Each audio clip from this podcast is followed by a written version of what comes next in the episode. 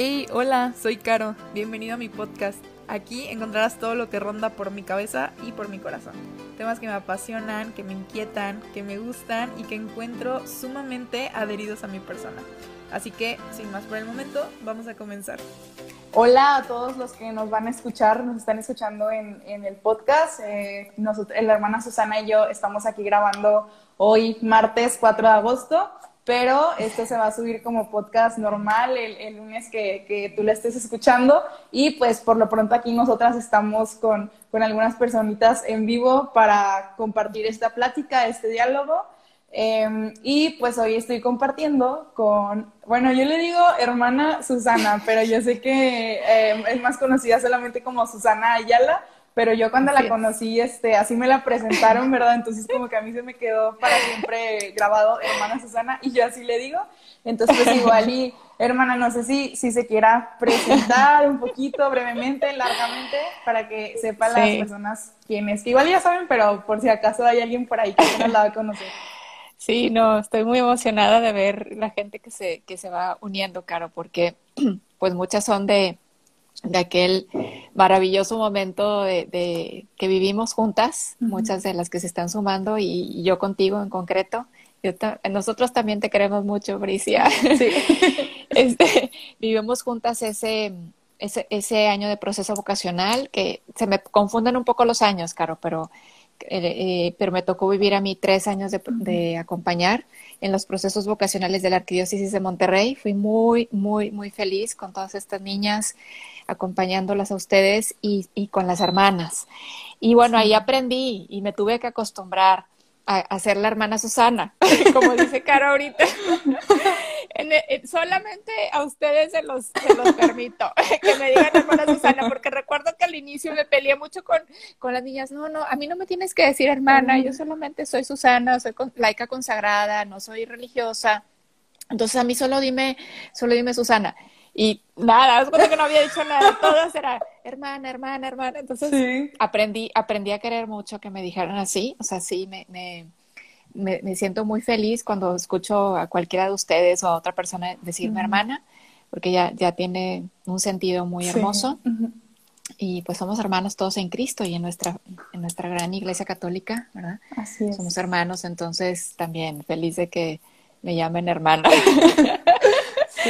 Bueno, pues me presento un poquito, Caro, ¿verdad? Este, soy laica consagrada del Regnum Christi, ya 24 años. El, próximo mayo 2021 cumplo mis 25 años consagrada. Eh, por gracia de Dios, es, es, un don de Dios que, que, agradezco todos los días, que ha tenido sus retos, sus, sus días buenos, sus días malos, ha, tenido sus eh, crisis, pero pues todas de parte mía, ¿verdad? No de parte del Señor, porque por el Señor todo está garantizado y me ha hecho muy feliz. Y pues solo, solo espero poder seguir adelante, por gracia de Dios, en esta vocación tan, tan hermosa de entrega a Él completa, total de mi vida. Y en un momento dado, justamente saliendo de una crisis de, de vida, más que una, no era una crisis vocacional, era una crisis de vida. Yo llevaba 14 años consagrada, reaparece en mi vida la teología del cuerpo, Caro, de forma muy fuerte eh, no la busqué, me salió el encuentro la teología del cuerpo. Fue un verano, el verano del 2010, que yo este, participé en un curso de teología del cuerpo, escuché a personas hablar con mucha pasión de la teología del cuerpo, eh, escuché eh, alguna que otra consagrada que había, se había puesto a, profundizar más en la teología del cuerpo y, como que mi corazón se empezó a preparar ¿no? para algo. Me inscribí en un congreso en línea que, hicieron los, los, que, los del Instituto de Teología del Cuerpo, en, que tiene su sede en Pensilvania, en Estados Unidos, me di cuenta que había, o sea, que era un mundo enorme de mucha gente que había profundizado desde diferentes aspectos en la teología del cuerpo y como que se despertó en mí una sed muy grande. Ese mismo verano yo tuve una experiencia de intimidad con Dios que me cambió la vida, que me cambió mi, mi, pues mi relación con Dios. Fue como descubrir que estamos en esa experiencia de intimidad fue descubrir que todos, todos, todos, no importa quién seas, no importa si estás casado, no importa cuál sea tu vocación, no importa cuántos años tengas, todos tenemos un, ese llamado a la intimidad con el Señor y es la palabra correcta es intimidad.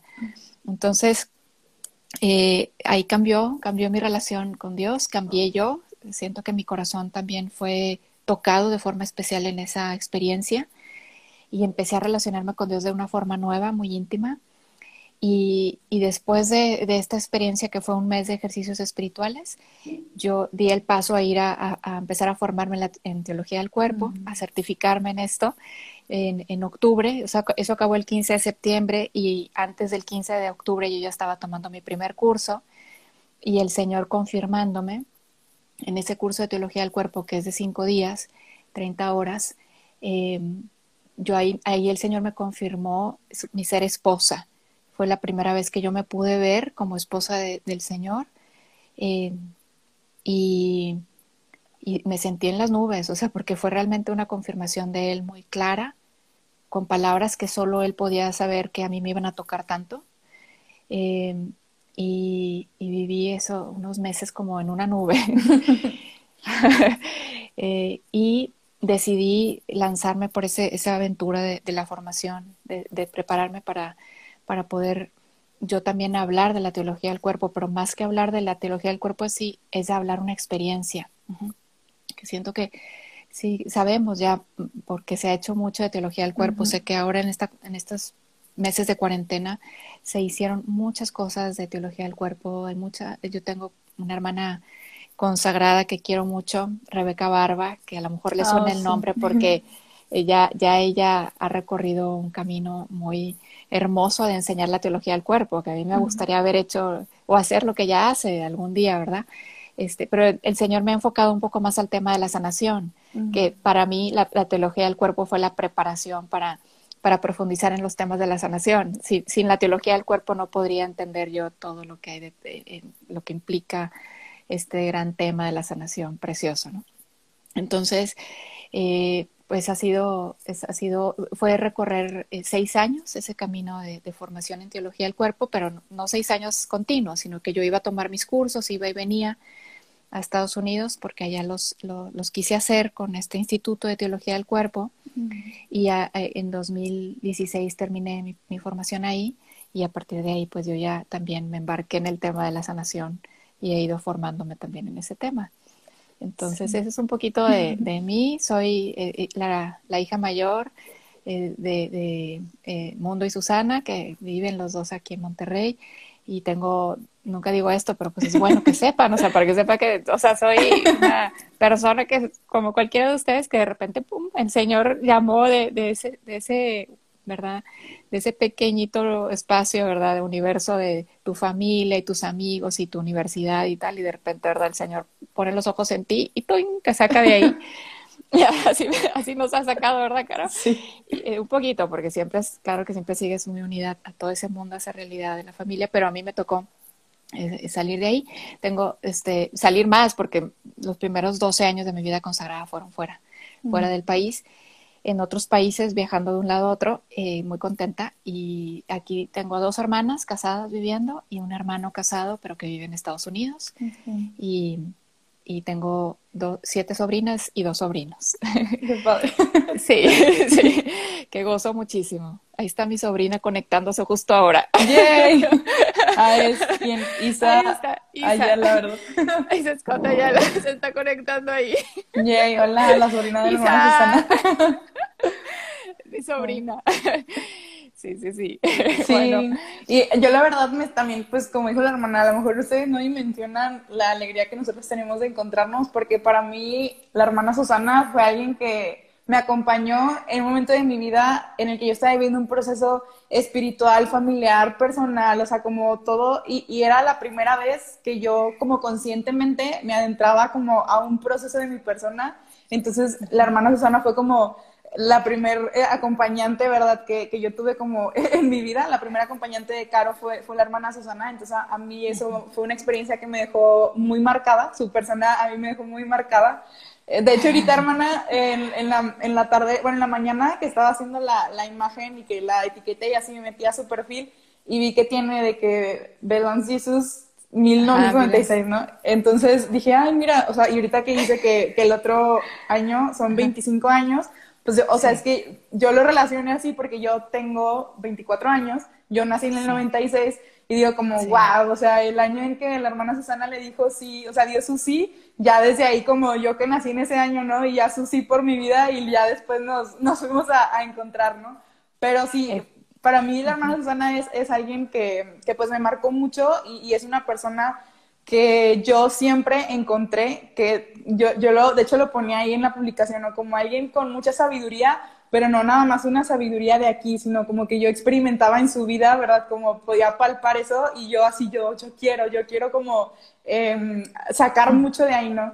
Y yo recuerdo que en aquel entonces, eh, a lo mejor usted no se acuerda, hermana, de chicas más que acompañado, pero la hermana varias veces me mencionaba sobre algo sobre el cuerpo, varias veces hablamos sobre la sanación, que es lo que ahorita ella, ella comparte, este, y así como ciertas cosas que en ese entonces yo como que, no sé, como que lo veía así como ah, algo se despertaba en mi interior, pero no entendía realmente, ¿verdad? En ese entonces yo no tenía ningún contexto de, de, de nada de lo que vamos a platicar ahorita. Y ahora yo pienso, wow, o sea, si en ese momento yo sentí que me ayudó bastante y ahora otras cosas que en el momento la hermana me compartió vuelven como a embonar, ¿no? Como todo, todo lo que yo recibí en ese, en ese momento de mi vida, ahorita sigue como, como teniendo trascendencia, ¿no? Sí, no, yo, yo, aprovecho también para decir de ti, Caro, porque pues sí, yo, yo conocí a esa Caro que estaba iniciando como, ¿verdad? Y además con mucha valentía, un proceso que, que pues sí cuesta, ¿verdad, Caro? De búsqueda, de búsqueda de la voluntad del Señor. Y yo te conocí en ese contexto que, que yo admiro mucho a cada una de estas jóvenes y, hombres también, jóvenes hombres y jóvenes mujeres, que se ponen, se ponen a buscar qué quiere Dios para ellos. Es eh, algo, o sea, me siento yo, si, si, de todas las personas me siento que estoy entrando en, en, un, en un, terreno sagrado, en una tierra sagrada, pues mucho más alguien que se atreve a, a, darle esta oportunidad al Señor de, habla Señor, que tu siervo te escucha, ¿no? Entonces, me, la recuerdo a todas, Caro, con mucho cariño mucho, mucho cariño.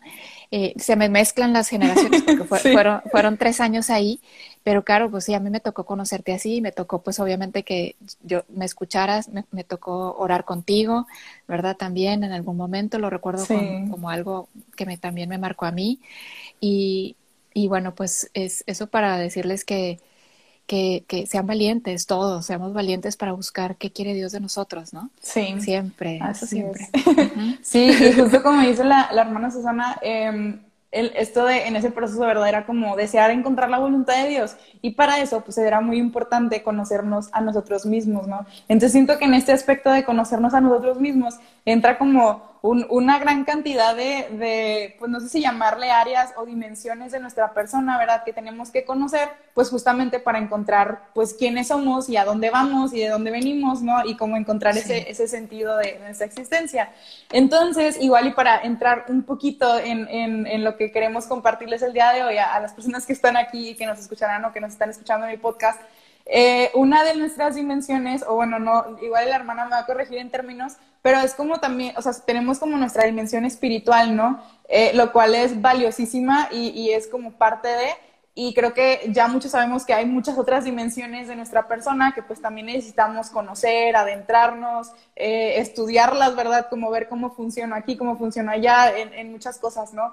Y, y algo que, que, que, yo hace un tiempo para atrás encontré que a mí, a mí también, eh, por una experiencia concreta de vida, yo también me topé con, con esta parte de la teología del cuerpo. Para mí fue como un así no, o sea, no sé si han visto el emoji de que le explota la cabeza, e, esa era yo cuando conoció de que a la, teología del cuerpo, eh, y justamente por esta parte de, de, que, yo así lo digo, ¿no? Como mi encuentro con, mi cuerpo, con, con, mi, con mi carne, y entender que esto de la carne es como algo muy valioso, ¿no? Porque es lo que yo soy, ¿no? Y, Dios mismo, este, aquí en, en, el cristianismo, ¿verdad? A quien seguimos, pues se, se, encarnó, ¿no? O sea, se hizo carne. Entonces, como yo ver, toparme con, en el momento que yo me topé con mi carne, eh, mi primera experiencia fue como, no, o sea, no puede ser, este, ¿cómo es posible que yo sea esto, que yo sea tan frágil, que yo sea tan pobre? Dios mío, de verdad que sí soy de barro, de verdad que sí, o sea, ¿cómo es posible que, que tú me quieras, verdad? ¿Cómo es posible que,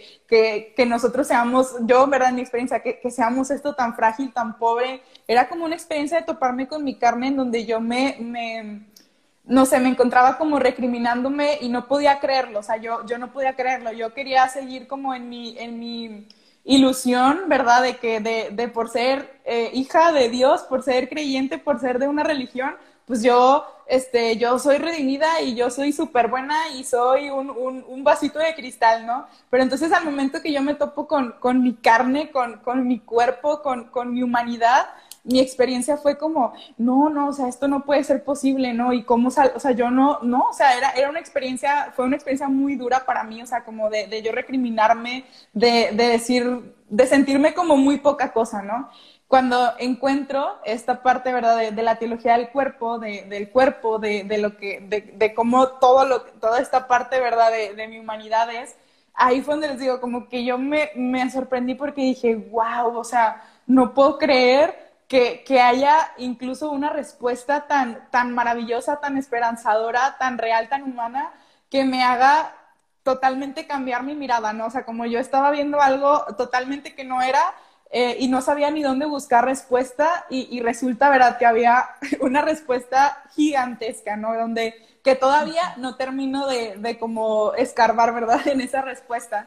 Eh, y, y, creo, ¿verdad? Que, digo, esto es como dentro de mi experiencia, pero igual lo que la hermana y yo queremos abordar en este momento, dentro de las muchísimas cosas, ¿verdad? Que, que la teología del cuerpo puede abarcar, eh, es esta parte del cuerpo. Eh, creo que yo, les, pues les digo, ¿no? En mi experiencia fue como toparme y, y, tener una experiencia muy negativa para luego darme cuenta que, que nada que ver, ¿verdad? O sea, que debía mirarme con, con otros ojos y conociendo otra parte em, y entender el cuerpo, o sea, esta parte de que el cuerpo era, no era nada malo, que era, era algo tan humano, tan mío, y, y era importante abrazarlo y entenderlo, fue como wow, y creo que esto es lo que, lo que más o menos hoy queremos compartirle. De hecho, vieron ahí que el título de, de este episodio justo es, es, sobre el cuerpo, ¿no? O sea, el cuerpo hace visible lo invisible, que de hecho la, la hermana fue quien me ayudó a, a elegir el nombre, pero justamente eso es lo que queremos este, abordar y, y, no sé, digo, igual ahorita, hermana, lo que usted puede comenzar a, a platicarnos, pero a mí me gustaría sí. comenzar con, no sé, con una pregunta, ¿verdad? O sea, que, ¿qué realmente es el cuerpo o, o, por qué a veces, ¿verdad? Por ejemplo, yo en mi caso me topé con el cuerpo y fue, ay, no, no, o sea, ¿por qué esto? Súper mal, suciedad, esto no está bien, pobreza. ¿Por, ¿Por, qué, o sea, por qué tenemos como esas ideas, este, por, o sea, por qué están ahí, no? Y, pero ¿qué realmente es el cuerpo? ¿Por qué estás tú ahí? Y luego otras personas que tienen un concepto totalmente distinto del cuerpo, ¿no? Entonces, como que la idea de hoy será llegar como a, a, a qué es verdaderamente nuestro cuerpo, pero en verdad escudriñar o, o profundizar un poquito en por qué tenemos una idea tan negativa en un inicio del cuerpo. Sí. Buenísimo, Caro. Y esa misma lucha que tú, que tú compartes y comentas ahora que tú has experimentado, cualquiera que esté aquí conectado o escuchándonos en el podcast eh, puede sentirse 100% identificado, Caro. Yo también me identifico contigo de decir, ay, o sea, la expresión muy de regiomontana, ¿verdad? Chin, chin, ¿por qué, por qué, por qué, por qué hice eso? ¿Por qué pensé eso? ¿Por qué caí en eso? ¿Por qué, sabes? Y como que uno luego, luego le echa la culpa al cuerpo. Sí. de, porque pues son tus instintos, lo que tu cuerpo siente, y entonces acabas haciendo esto que no, dices, después te sientes mal, y no te sientes mal porque la religión te lo diga, te sientes mal porque dices tú, pues es que al final me sentí usada, o al final yo siento que acabé usando a otro, ¿no?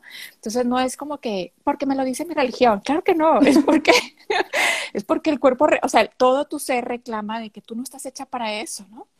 Pero fíjate, eh, eh, que va a ser bien interesante esta plática, pero este, justo yo voy a estar viendo, volviendo de repente aquí a mi pantalla porque cuando tú hablas diga, ay, hay que, hay que mencionar esto. Sí, Miren, desde okay. los primeros siglos de la iglesia, estamos hablando del siglo, el nacimiento de un autor, un, un padre de la iglesia que se llama Tertuliano, que a lo mejor nunca han escuchado ese nombre tan extraño, Tertuliano, pero él lo van a encontrar citado en el Catecismo de la Iglesia Católica. Okay. Van a encontrar sus citas ahí. Tertuliano, que nació en el, en el 160 después de Cristo, ¿verdad? O sea, muy, muy cerca de, ¿verdad? De, del, del, nacimiento de Jesús y todo, ¿verdad? O sea, estamos hablando apenas del 160. Fíjense lo que dice a, a propósito de lo que tú dijiste ahorita, Car eh, Caro, que tanto mencionaste muchas veces mi carne, mi cuerpo, ¿verdad? Este débil, frágil, tal, que me hace hacer esto, que me provoca esto, ¿no? Y, y Tertuliano dice así, y está citado en el Catecismo de la Iglesia Católica en el número 1015. Dice, la carne es soporte de la salvación. Primera cosa así subrayada. Okay. La carne, esta carne, esta, la tuya, la mía, toca todo esto, es soporte de la salvación, dice. Creemos en Dios, que es el creador de la carne. ¿sí? O sea, hagamos al hombre nuestra imagen y semejanza, y el Génesis nos habla que lo crea, ¿verdad? De, una materia, de barro, ¿no? O sea, es esta carne, ¿no? Es el creador de esta carne. Creemos en el verbo hecho carne, ¿no? Juan 1. Prólogo de San Juan, ¿no? El verbo se hizo carne y habitó entre nosotros. Creemos en el verbo hecho carne, ¿para qué? Para rescatar la carne, ¿sí? Rescatarnos a nosotros. Creemos en la resurrección de la carne, lo dice, ¿verdad? Tal cual nuestro credo, y es, o sea, es lo que tenemos que creer, porque está en el credo, ¿verdad? Y esto es lo que la iglesia nos dice, en esto hay que creer, que vamos a resucitar un día. O sea, es, decir, no, el cielo no es como un Dios y las almas y los ángeles, ¿verdad? Y, almas. No, es el cielo va a ser Dios y nosotros con cuerpo, pero cuerpo glorificado, cuerpo espiritualizado, divinizado, ¿no? En palabras de la teología del cuerpo divinización, espiritualización. O sea, que Jesús cuando resucitó no lo reconocían. y, les tiene que decir, soy yo, soy yo, miren, aquí están los, las, las huellas, ¿no? Soy yo, soy yo. Es que eh, era distinto Jesús cuando resucita, ¿no? Entonces vamos a resucitar con nuestro cuerpo, que de hecho se va, va, va, se va a corromper completamente, ¿verdad? Pero es ese cuerpo que San Pablo dice, ni el ojo vio, ni el oído yo, ni el oído yo, o sea, es difícil de entender qué es esto, pero dice San Pablo, se, siembra una semilla que muere y, sale una vida nueva, ¿no? No sabemos cómo es, pero voy a ser Susana, no voy a ser Susana con el cuerpo de Caro, ¿verdad? En el cielo, o con un cuerpo nuevo extra, ¿verdad? Que, ahí está en el cielo esperándome, no. voy a ser Susana tal cual, con el cuerpo de Susana, pero resucitado, glorioso, eh, este, divinizado, ¿no? Espiritualizado, en donde este, ya no hay esta, esta, esta desarmonía y esta desintegración que experimentamos tanto y por eso decimos, ay, el cuerpo que nos hace hacer esto, no sé, ¿no? Y no, y, termino nada más la, la, frase, la frase de Tertuliano, dice, este, creemos en la resurrección de la carne, perfección de la creación y de la redención de la carne, ¿no? O sea, en ese parrafito tenemos carne repetido uno, dos, tres, cuatro, cinco, seis, seis veces en un parrafito mínimo, ¿no? Entonces, siglo 160 después de Cristo, ¿verdad? Eso sí, ese siglo, ¿no? Después de Cristo, este, Tertuliano está hablando así del cuerpo, ¿no? Claro. Y, podemos pensar, bueno, este, ¿cómo verían ellos el cuerpo en ese entonces? ¿Cómo vería Jesús en ese entonces el cuerpo, ¿no? En su, en su época, ¿no? Pues no es igualito que nuestra época, porque nuestra época, o sea, pone demasiada importancia en el cuerpo, ¿no? es, es, otra, otra cosa, o sea, una es la experiencia que tú estabas compartiendo de, ah, o de incluso gente que está en eh, o sea, se, le desagrada su cuerpo y está en pleito y en conflicto continuamente con su cuerpo porque no le gusta cómo es, no le gusta cómo se ve, dietas todo el tiempo, etcétera. Y está otro, otro, otro, otro grupo de seres humanos en que el cuerpo, el cuerpo, el cuerpo, el cuerpo, y es una perfección, ¿verdad? Increíble de su cuerpo, y fotos y selfies y en bikinis y demás, ¿no? Porque es como que mi cuerpo, o sea, mi cuerpo es como mi, mi carta de presentación, ¿no? Totalmente, ¿no? Entonces, e, está toda esa visión del cuerpo y luego de, del placer también que me da el cuerpo, ¿no? Como, ¿verdad? Entonces explotamos el cuerpo de mío y el de otros para obtener placer por, por placer, simplemente por el gusto, ¿no? Entonces, a ver, este, para menos tantito y digamos, eh, o sea, volvamos a esto, ¿no? Eh, eh, ¿Qué implica que tú y yo tengamos un cuerpo, ¿no? ¿Qué revela el cuerpo?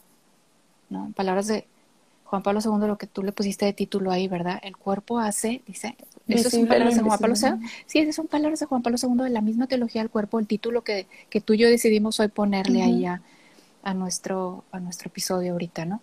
Que es, el cuerpo revela, escuchemos a Juan Pablo II, ¿verdad? El cuerpo revela, hace visible lo invisible.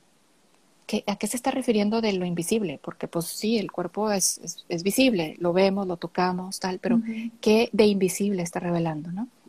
Se está revelando eh, el, el, misterio, o sea, esto también es Juan Pablo II, está revelando el misterio escondido de Dios desde la eternidad, ¿no? O sea, está revelando nuestro cuerpo, ¿verdad? ¿Quién es Dios? O sea, y mejor que cualquier mejor que cualquier otro cuerpo, el cuerpo de Jesús es el, o sea, Jesús revela quién es Dios, su rostro revela el verdadero rostro de Dios, ¿no?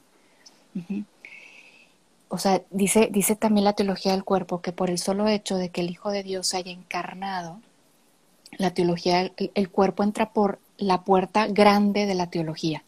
Y por eso podemos hablar de teología del cuerpo. O sea, solo por el hecho de que el Hijo de Dios se encarnó, tomó un cuerpo como el nuestro, o sea, no era, no era una apariencia, no era una imagen, este, era, era un hombre de carne y hueso, verdadero Dios y verdadero hombre. solo por eso es decir, qué locura hizo Dios que tomó un cuerpo como el nuestro.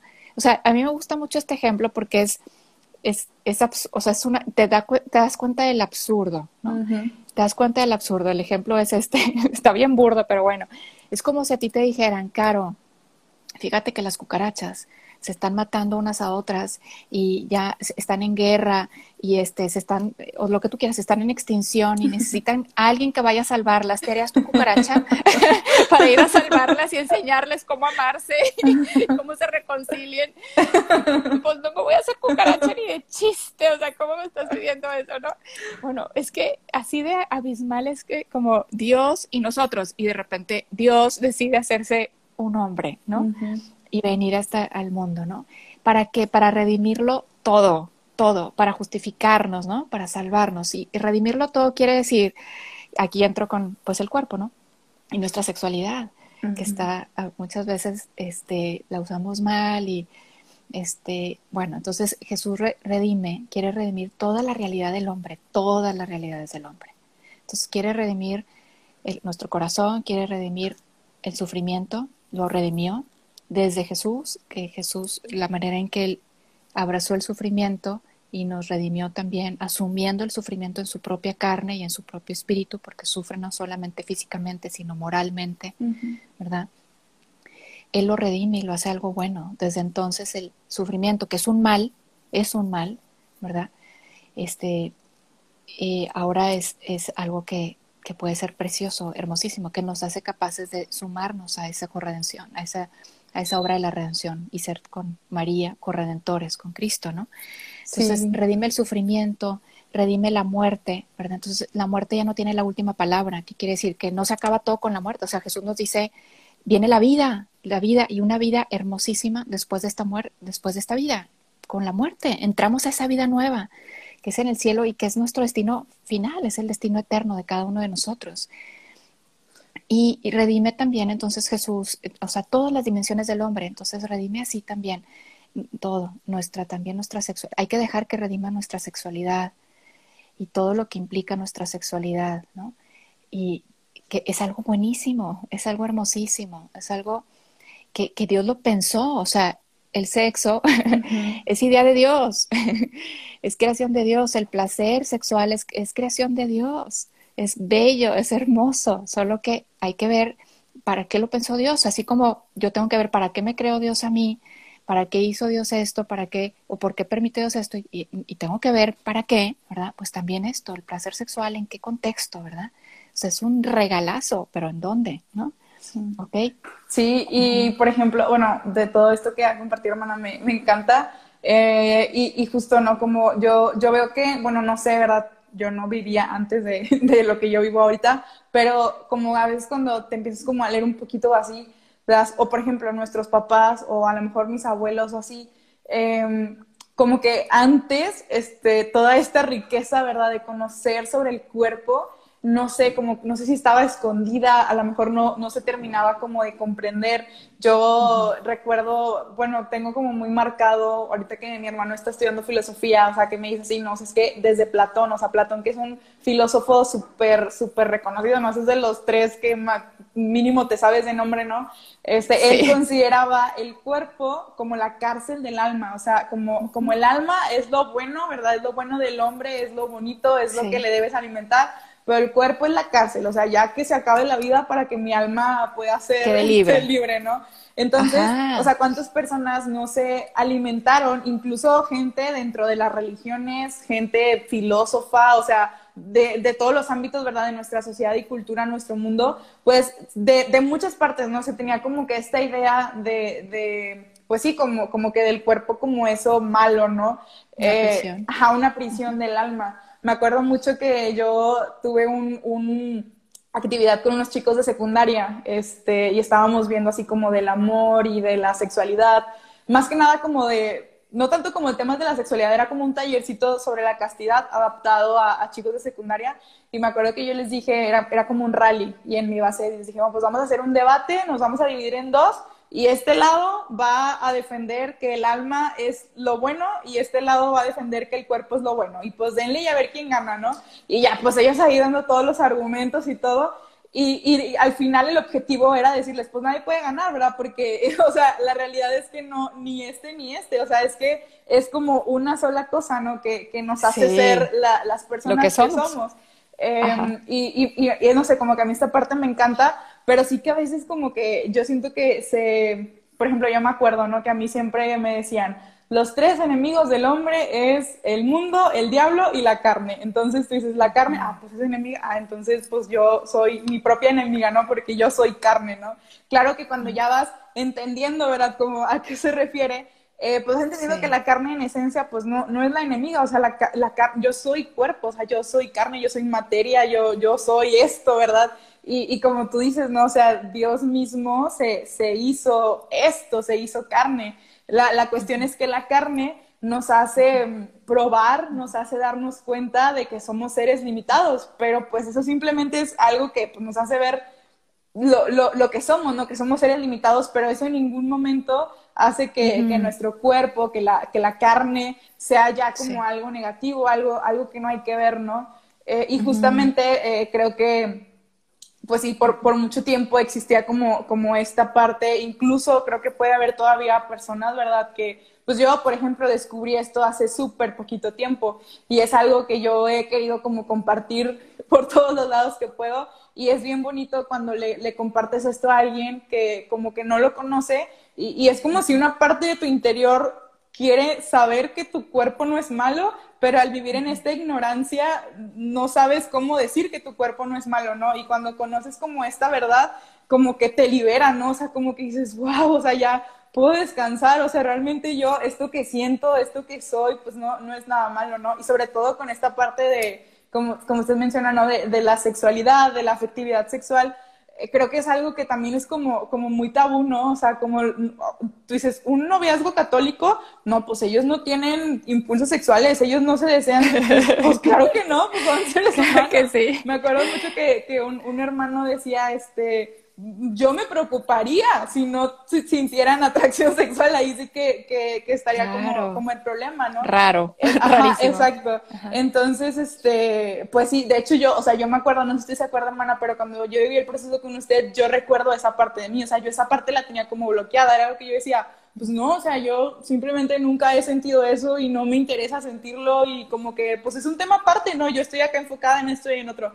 Y, y ahora digo como, wow, o sea, eso es una super luz roja, ¿no? O sea, como de ver qué, qué pasa, ¿no? Porque es algo tan humano, tan de ti, y, y, al contrario de cómo se piensa, como un tabú, ¿verdad? Que se puede pensar, pues en realidad es que, que, que tu, tu, dimensión, ¿verdad? sexual, o sea, que somos seres sexuados, pues es una parte muy normal, ¿no? Y, y, obviamente no se trata tampoco, que eso también igual es importante mencionarlo, o sea, tampoco se trata de que en el otro extremo, ¿verdad? De, uy, sí, esto está bien y, y no me importa y no lo razono y no lo pienso, porque ahí es donde tenemos esta diferencia, ¿no? Como, como seres humanos, con razón, con, con, con inteligencia, con que vamos más allá del instinto, pues obviamente es bien bonito, pues que no solo, no solo el, el, el, el impulso sexual, ¿verdad? Sino que todas las cosas de nuestra vida, nosotros no actuamos por instinto, o sea, tenemos la capacidad de, de razonarlo, de entenderlo, pero pues tampoco, tampoco puedes como, como sentirte todo el tiempo culpable, ¿no? Porque, uy, estoy sintiendo eso, estoy sintiendo el otro.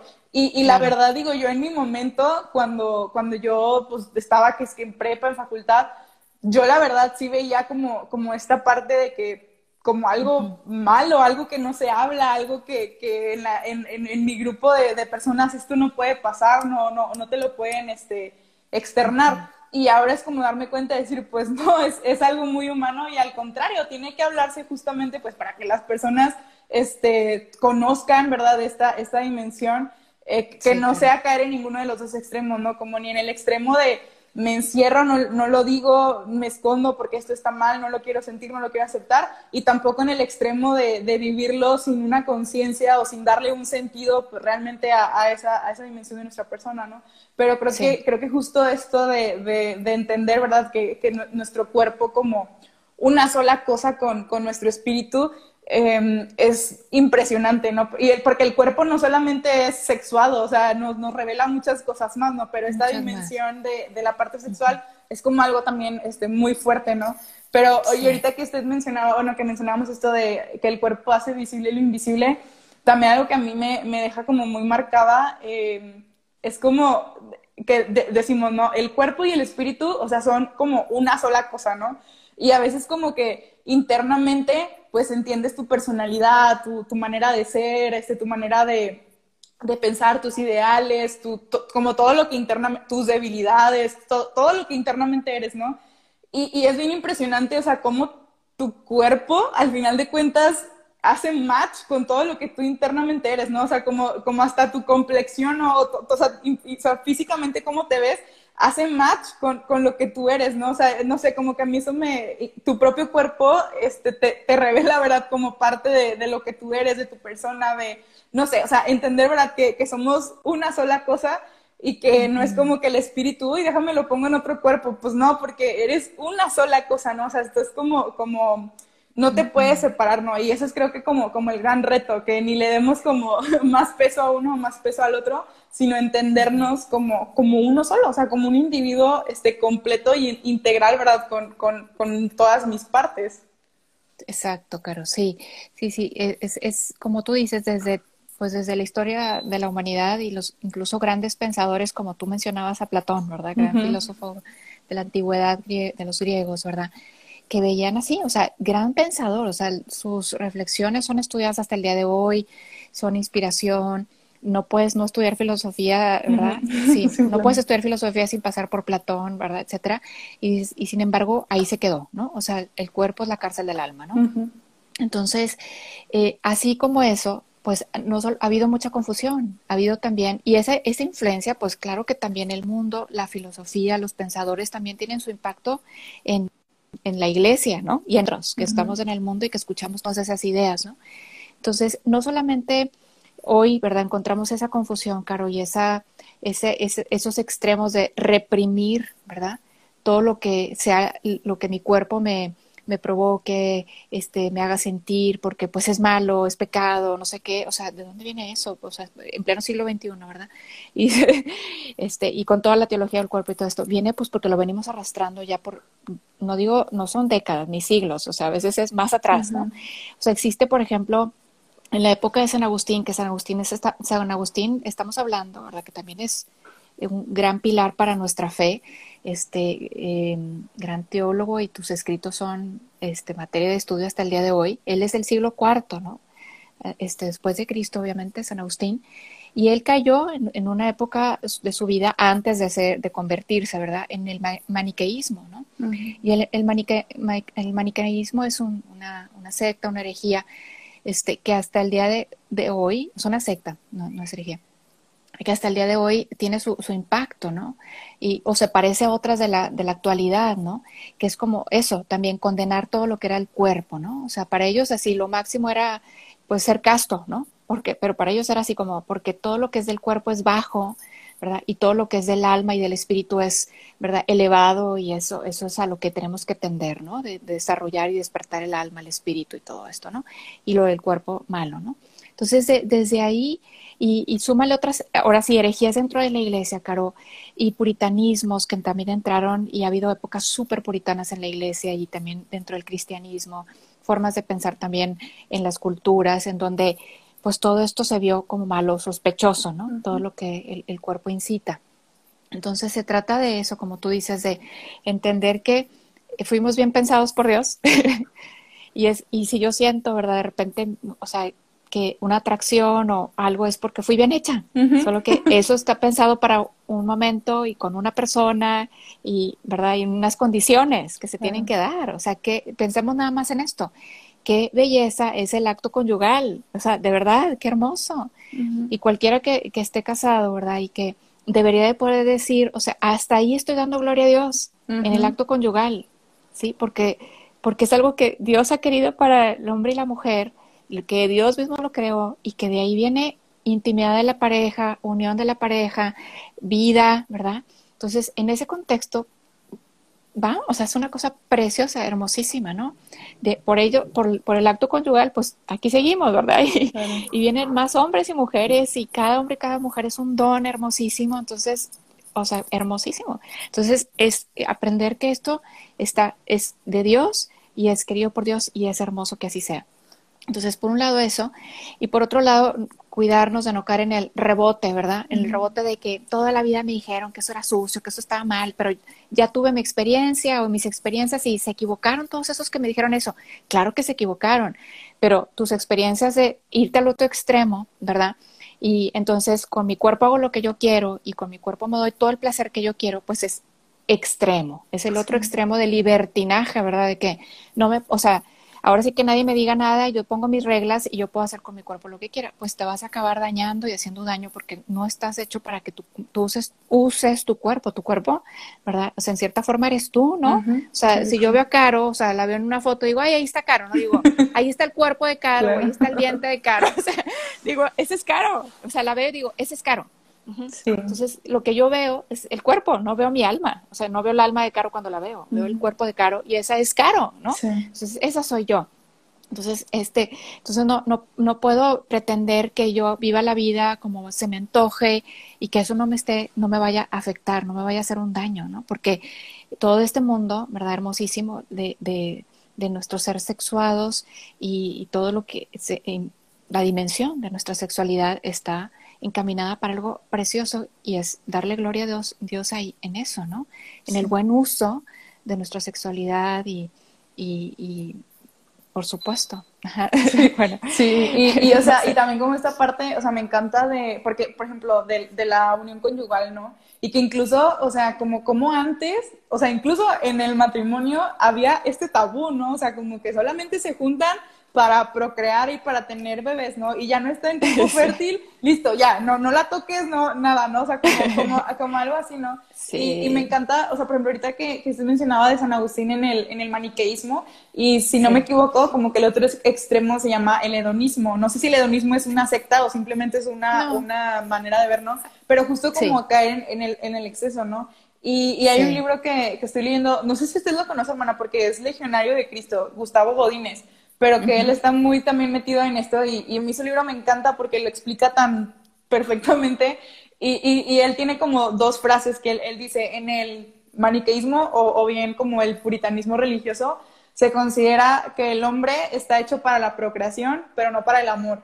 Y en el hedonismo, que podría llamarse también como el pansexualismo o todo esto que vino después de la revolución sexual, eh, el hombre está hecho para el placer, pero no para el amor. Y entonces como que al final en ninguno de los dos extremos la persona se puede encontrar, o sea, en ninguno de los dos extremos te sientes feliz, pleno, a gusto, porque ni reprimiéndote, ni, y si te reprimen mucho tiempo, ok, es lógico que salgas eufórico así como que basta, ¿no? Lo que sea, pero al final si caes en el otro extremo, pues también es peligroso, ¿no? Me acuerdo que hay muchas anécdotas de, de, la Segunda Guerra Mundial cuando es la liberación de los, de los judíos de los campos, que eran personas que estaban en situaciones anémicas totalmente y, y tenían un hambre y había personas que se robaban la comida, o sea, que cuando llegaron a liberarlos por el hambre, se robaban la comida y se atascaban por el hambre que tenían, por la cantidad de tiempo que estuvieron y esas personas morían, o sea, morían porque su estómago no estaba preparado no para recibir como tanto. Entonces, claro que es lógico que si te reprimen tanto tiempo salgas así como enojado, este, no puede ser y, ya quiero vivir mi plenitud, pero si caes en el exceso, en el extremo, cuidado, o sea, porque también ahí, o sea, puede, no puede, o sea, ahí también te va mal, ¿no? Sino como que necesitas pues lo que verdaderamente encaja, ¿no? Con, con tu persona, con lo que buscas, con, con lo que tú eres. Y, y, obviamente, este, ahí es como entendemos, ¿no? Pues por qué la sexualidad, este, cómo vivirla plenamente, porque puede ser pleno sexualmente en un matrimonio una persona consagrada, ¿verdad? Como usted, una persona profesionista que puede dedicarse a su profesión y puede ser plenamente también en, su, en su ámbito, ¿verdad? En su dimensión sexual, pero hay como que saber eh, cómo vivirlo, ¿no? Y, que, y como decimos, hay condiciones porque, obviamente, pero hay una razón de esas condiciones, ¿no? O sea, no, no te vas a ir a entregar totalmente con cualquier persona que se venga frente a ti, aunque diga, no, pues es que nada más es por, por placer, por un ratito. Pues sí, pero es que tu cuerpo y tu, y tu alma no se separan, justamente, no, no, pues nada más un placer, nada más como corporalmente. Es que no puedes separarte, o sea, no puedes decir como, no, pues nada más un ratito para el placer, pero yo no me involucro, no me entrego bueno, eso es lo que tú crees, ¿verdad? Pero internamente, al, reconocer que nuestro cuerpo y nuestro espíritu son una sola cosa, pues tú no sabes las dimensiones invisibles, ¿no? O sea, justamente lo, lo, que tú no puedes ver, ¿no? Pero, pero justo por eso es tan, tan maravilloso el, el, entender como, como esta parte bien vivida es como nos lleva a la plenitud y ni la represión ni el exceso nos darán la respuesta que estamos buscando, ¿no? Sino es ir encontrando, ¿verdad? Y, y uno mismo, o sea, incluso, incluso alguien fuera de la religión por, por ti mismo puedes probar que, que hay un, un, camino, o sea, hay una manera en donde ahí es donde tú te encuentras este, seguro, donde tú te encuentras pleno, donde tú te encuentras este, que, que ya estás como viviéndote, ¿verdad? Como, como sabes que, que así es, ¿no? Y si lo vives de otra manera, eh, ni siquiera como hablando de, de, religión, es, es muy difícil, o sea, es que tu, tu, mismo cuerpo, tu mismo interior te va a reclamar que algo no está bien, o sea, que, que, que no embona, ¿no? Sí, porque eh, al final de cuentas es que nos empezamos a vivir por debajo de nuestra dignidad. O sea, aquí hay que tomar en cuenta las bases de la teología del cuerpo de, Juan Pablo II eh, son filosóficas, ¿verdad? Él es también filósofo. Él, escribió el libro de Amor y Responsabilidad justamente en sus años en que estaba conviviendo como sacerdote en la universidad y era profesor en la universidad, ¿no? Y hacía muchas actividades con los jóvenes de la universidad. y, ahí empieza a escribirle este libro que se llama Amor y Responsabilidad, donde se pone a analizar el amor en como fenómeno, en todas sus dimensiones, ¿no? Y, es, es, es, un libro filosófico, pero vale la pena, ¿verdad?, conocer este, este tema de la, del amor, de este, de este libro, el amor y responsabilidad. Entonces, allí él nos pone muy clara la pauta, ¿verdad?, de que la persona no puede ser usada. Eso estaría por debajo de su dignidad. O sea, las cosas se usan, las personas no se usan, las personas se aman. Usar a una persona es dañarte a ti que la, por, por, usarla y dañarla a ella por, por, por haberla usado, ¿no? Y porque no, se, o sea, no está hecha para eso, no puede ser usada como un medio para mis propósitos. En este caso, pensemos en el, ¿verdad? Yo quiero obtener un placer sexual, entonces yo uso a esta otra persona para obtener ese placer sexual. No, pero los dos estamos de acuerdo, Susana. Los dos queremos. Pues están usando los dos. O sea, los dos de acuerdo, pero los dos usándose. Y eso está por debajo de tu dignidad. Sí. Y todo lo que sea por debajo de tu dignidad va a acabar, va a acabar contigo. O sea, va a acabar deformándote eh, la forma en que te ves, la forma en que ves a los demás. Y así como lo usaste en eso, lo vas a usar de, de otras maneras para obtener el puesto, para ¿verdad? Para, para obtener lo que yo quiero y lo consigo y tú eres el medio para que yo lo consiga, ¿no? Entonces, eso es tremendo, ¿no? La persona nunca se puede usar. La persona es un fin siempre en sí misma, no es un, nunca un medio. Sí, en cualquier ámbito de nuestra vida, o sea, si usamos a una persona, o sea, es que no, no, no tiene sentido, ¿no? O sea, de ahí nos vamos degradando, degradamos a la otra persona y nos degradamos a nosotros mismos y entonces nos empezamos como a distorsionar por completo. Sí, Sí, y por eso, eh, pues nada más fíjense, pónganse a pensar en las consecuencias de esto, que pues es, tan común que hagamos eso, que, que, que, nos usemos unos a otros, ¿verdad? Tristemente, ¿verdad? Y vean el, vean el, el, tipo de ambiente en el, que, en el que nos movemos, en el que vivimos, el tipo, de, el, el tipo de plenitud que viven las personas con las que convivimos.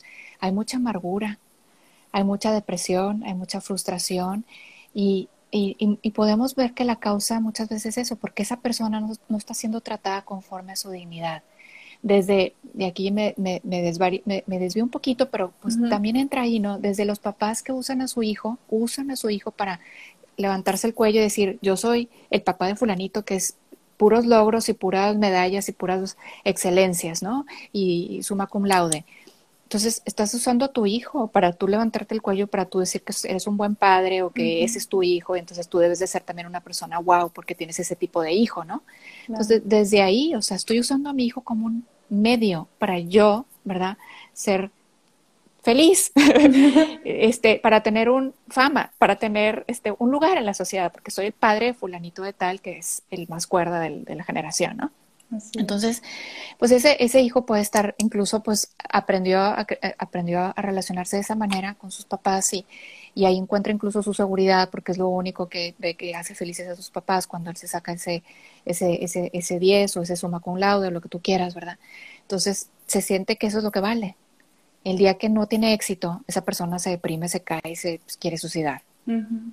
porque aprendió que ese era su valor, ¿sí? O sea, nos reímos porque, digo, está exagerado el ejemplo, ¿no? Pero, pero nos reímos por eso, pero es, es que es eso, estamos viviendo por debajo y viéndonos por debajo de nuestra dignidad. Entonces, eh, tengamos en cuenta esto, que al, el, Señor, al, el, nuestro Creador, al hacernos a, a, su imagen y semejanza, decidió hacernos así, varón y mujer. Dice, dice el Génesis, varón y mujer los creó, a imagen de Dios los creó a imagen de Dios, pero si Dios no tiene cuerpo, exactamente, no tiene cuerpo, es espíritu. ¿Y por qué dice el Génesis que nos hizo a su imagen y semejanza? Ajá. ¿Qué quiere decir que es el, que seamos así? En, esta, esta unión indivisible de cuerpo y alma, ¿no? ¿Qué quiere decir que esta sea la naturaleza humana, ¿no? Que, y que seamos imagen y semejanza de Dios así, entonces, que el cuerpo es muy bueno, porque esa es, esta es la imagen y semejanza de Dios.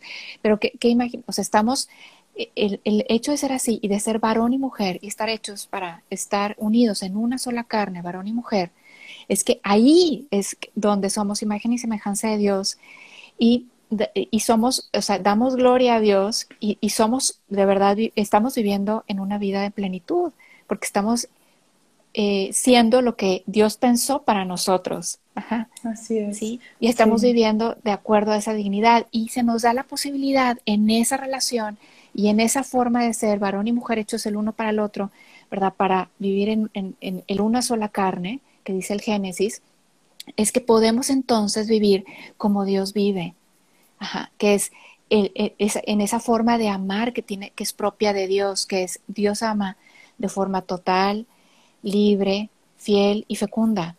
ese, es el amor, ¿verdad? Eso seguramente lo han escuchado cuando han estudiado la teología del cuerpo, ¿verdad? Ese es un amor total, libre, fiel y fecundo. Esa es la manera en que Dios nos habla, Ajá. nos ama, perdón. Entonces, así nos hace a nosotros, nos da la posibilidad de amar de forma libre, total, fiel y fecunda, al ser así, al, haber sido creados de esta manera. Varón y mujer, en cuerpo y alma, hechos, ¿verdad? Para estar, para dejar, el hombre deja a su padre y a su madre y se une a su mujer y los dos son una sola carne. Y ahí estamos viviendo este plan maravilloso de Dios y de fecundidad, o sea que es, traemos al mundo, colaboramos con Dios para traer al mundo nuevas vidas, o sea, un ser humano es una cosa misteriosísima, cada ser humano único, irrepetible, precioso, ¿verdad? Con características únicas, con una misión única, y dices, qué hermosísimo que yo estoy colaborando con eso, ¿no? En nuestro caso, Caro, ¿verdad? Que consagrada, entregada a Dios, pues la maternidad espiritual es, es, una dimensión que a lo mejor las personas no han escuchado tanto, pero es verdadera, es verdadera maternidad. Sí, yo el día 10 de mayo también le, le mando mensajitos a la hermana Susana, hermana feliz. sí, y sí recibo, sí recibo mensajitos así, gracias por ser madre espiritual, o sea, mía, o sea, eres mi mamá espiritual, y sí. me siento una mamá espiritual, o sea, a lo mejor no vivo contigo, pero te llevo en el corazón de una manera muy, muy, que, Dios te puso en mi corazón, de verdad. Sí, es, Dios un te lazo, puso en mi corazón. Es un, lazo, un vínculo bien hermoso que se creó ahí y de alguna manera yo aporté algo a tu vida, Caro, y si Dios quiere, pues seguir aportando algo, ¿no? Estamos ahí vinculadas misteriosamente y así con otras personas, ¿no? Sí, hermana. Y ahorita, este, bueno, la verdad yo me siento totalmente fascinada por esta plática. Tengo entendido que Instagram solo, o sea, si te tardas más de una hora en el en vivo ya no nos deja guardarlo, entonces no quiero que se pierda todo esto que hemos este, platicado. Eh, ahorita estamos, creo que a dos minutos de, de la hora pero, y aunque creo que a lo mejor yo me siento así como, se, cortada, eh, pero fue maravilloso. O sea, yo siento que se ha dado mucha vida, mucho fruto de esta plática. Le agradezco infinitamente, hermana, que, que haya estado conmigo en, en, esta, en esta plática. Me encantaría que, que pudiéramos nuevamente este, coincidir y sé que en algún momento así será. Em, y pues bueno, ahorita pues vamos a, a, ir cerrando por, para no que haya este, fallas técnicas. Y pues muchas gracias, este, hermana, gracias a los que están escuchando eh, el podcast. Y pues igual saben que tanto a la hermana Susana como a mí nos pueden mandar cualquier pregunta, comentario, aportación, complementarnos, lo que sea. Y, y pues dentro de nuestra posibilidad, este, nos encantaría, ¿verdad?, poder tener ahí un diálogo. Muchas gracias, hermana. Y pues, pues creo que ya, vamos a ir terminando. Sí, Caro, seguiremos en contacto para ver si volvemos a hacer algo juntas con muchísimo gusto. Dios te bendiga, Caro, y Dios bendiga a todos los que nos acompañaron y nos acompañan. Hasta luego. Muchas gracias. Bye.